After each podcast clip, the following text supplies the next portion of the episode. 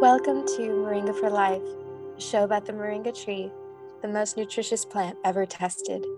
Join your host, Mariko Gifford, as she reflects on working with moringa for over 22 years and explores how we can unlock our holistic well being through plant intelligence. From the Moringa for Life family, we wish you peace and joy. And now here's your host. Hi, I'm Mariko Gifford. I've been working with this tree for the past 22 years. And in that time, I have learned so much. I have unlearned a lot as well. And this podcast is going to go through all of the stories of the people who have come through my Moringa certification course. In the series, you'll hear me talk about my story, how I came to work with Moringa. The, I had the first retail product 22 years ago and continued to make products as the years went by. And now Moringa is a worldwide movement. So you'll learn how that all came about.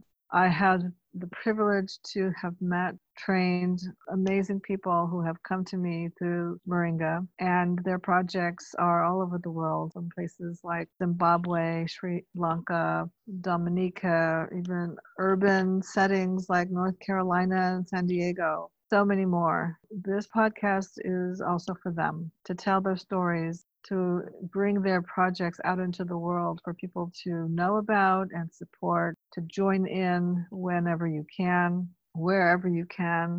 It is a goal of ours to have moringa growing in every place on the planet and to educate people in order to do that. For you to have food sovereignty and know that when growing moringa, you are growing the plant that is the has the highest amount of nutrition ever tested. It's a remarkable plant and it teaches us so many things. It's a taproot tree, can be transplanted into other places, dug up, unearthed, and replanted. It grows by cuttings it's just incredible as a taproot tree. So we see that this is possible by my continuing to work with this plant and responding to the little messages, um, whispers, shouting marching orders sometimes. So some of this conversation is also to help people learn how to reconnect to nature, to quiet the mind and open the heart, and to cultivate this ability that we have had in our ancestry, a very, very close connection to nature. Well, this is a time that nature is reaching out and really needs human beings to pay attention, to take notice, and to respond in the correct way, to work together with nature, and to not be separated or beyond the natural forces, to think that we are outside of that. It's really imperative and important for us to really connect in I have at many times in my life been a pioneer, not knowing that I was. I just had curiosity that just would not stop and led me to do many interesting things from going to Germany, living there for some years, having an international marketing research and sales company, setting up other countries to have a market in Germany, learning the language. I mean, I went there without knowledge of the language, the culture, just jumped in. Two of my four children were born there. It's a very deep connection I have with that country. But returning from there, I really needed to see how to connect into this country, this world. And so I set about following what I would call the stirring. Something unsettled inside of me, something that I knew that though I had this very reputable, you know, education from a small college, small private college, studied with Peter Drucker, and you know, I had all the right credentials, but there was something missing. There was a hollowness there. I decided that I would discover what that was. And so I just started reading books that came into my hands. One of the first ones is called Behaving as If the God in All Life Mattered by Machaelle Wright Mall. And it's a story about her going into nature and connecting in and listening in a way that she could really understand some of the demands and interests and, and co creating with nature. And I would try to follow this. I was a good student. I thought, oh, okay, I can do this.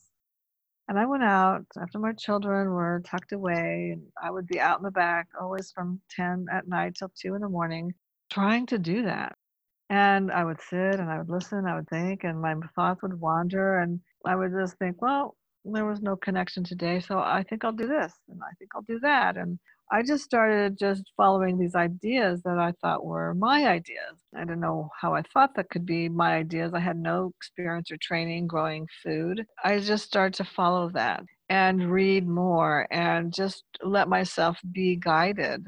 It took me on this journey. And I homeschooled my children. And I remember one day I was talking about our civic responsibility to participate in our communities. And he looked at me and he said, But mom, you're not doing that. And I realized, true, I had not done that, even though I was teaching that. So that week, I went to a local meeting that dealt with keeping this area rural where we were living. And at that meeting, somebody asked if anybody would, from that group, would participate in a watershed council. So I volunteered for that and I went to that meeting and somebody invited me to go to the Resource Conservation District meeting, which I did. In that month, I got on the two boards one the local rural community. The other the mission resource conservation district which there are three in san diego county and about 103 in the state of california. I led the watershed council. That was an amazing education about dealing with agriculture and the use of water. The education i got from being on the resource conservation district board had all to do with supporting agriculture and farmers. And I learned so much from participating in that.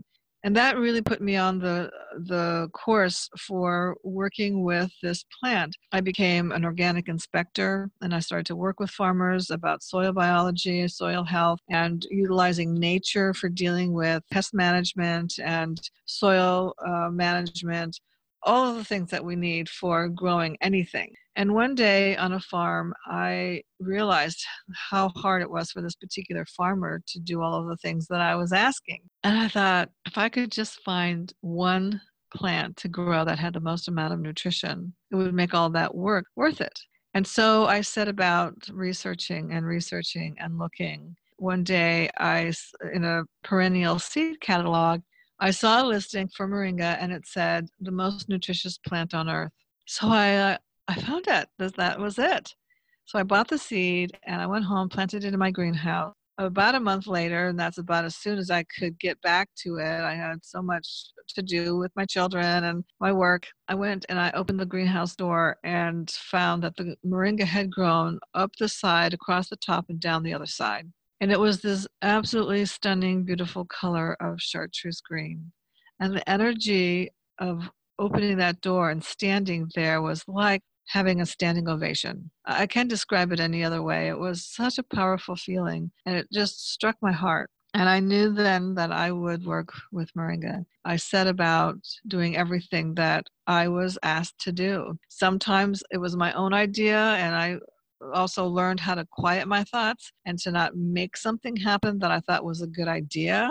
There is a part of like quieting and being patient and waiting, and sometimes waiting for the world to change. But in that time, I learned so much and I met so many amazing people.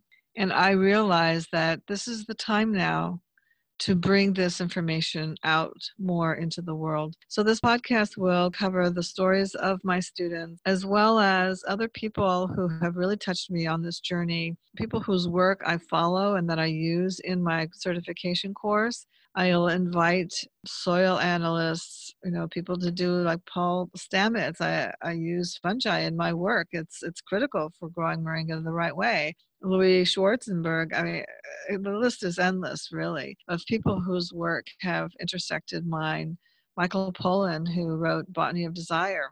That was when I realized that I was actually being guided by a plant. And it was normal, and it happened to other people too. And you know, I didn't even realize it until I read that book. So, you know, The Secret Life of Plants. It's just there's just so many resources. So we'll also be giving those resources, listing them for people to be able to follow. Another piece of this is also your journey. Why are you here? It was a whisper from Moringa that directed you and you followed it and you found this podcast and you're going to listen. And this is a part of your life and your journey if you choose this mission. you got here in the same way I came to work with Moringa and all of the people whose stories we will tell, how they came to work with Moringa. So I invite you to see what your journey is, why you're here, and what part you will play in this with us all. So I really look forward to that and to connect with you and to provide you with resources and uh, connections to other people locally for you. We are in this together, and I'm really excited about that. That is a really important part now.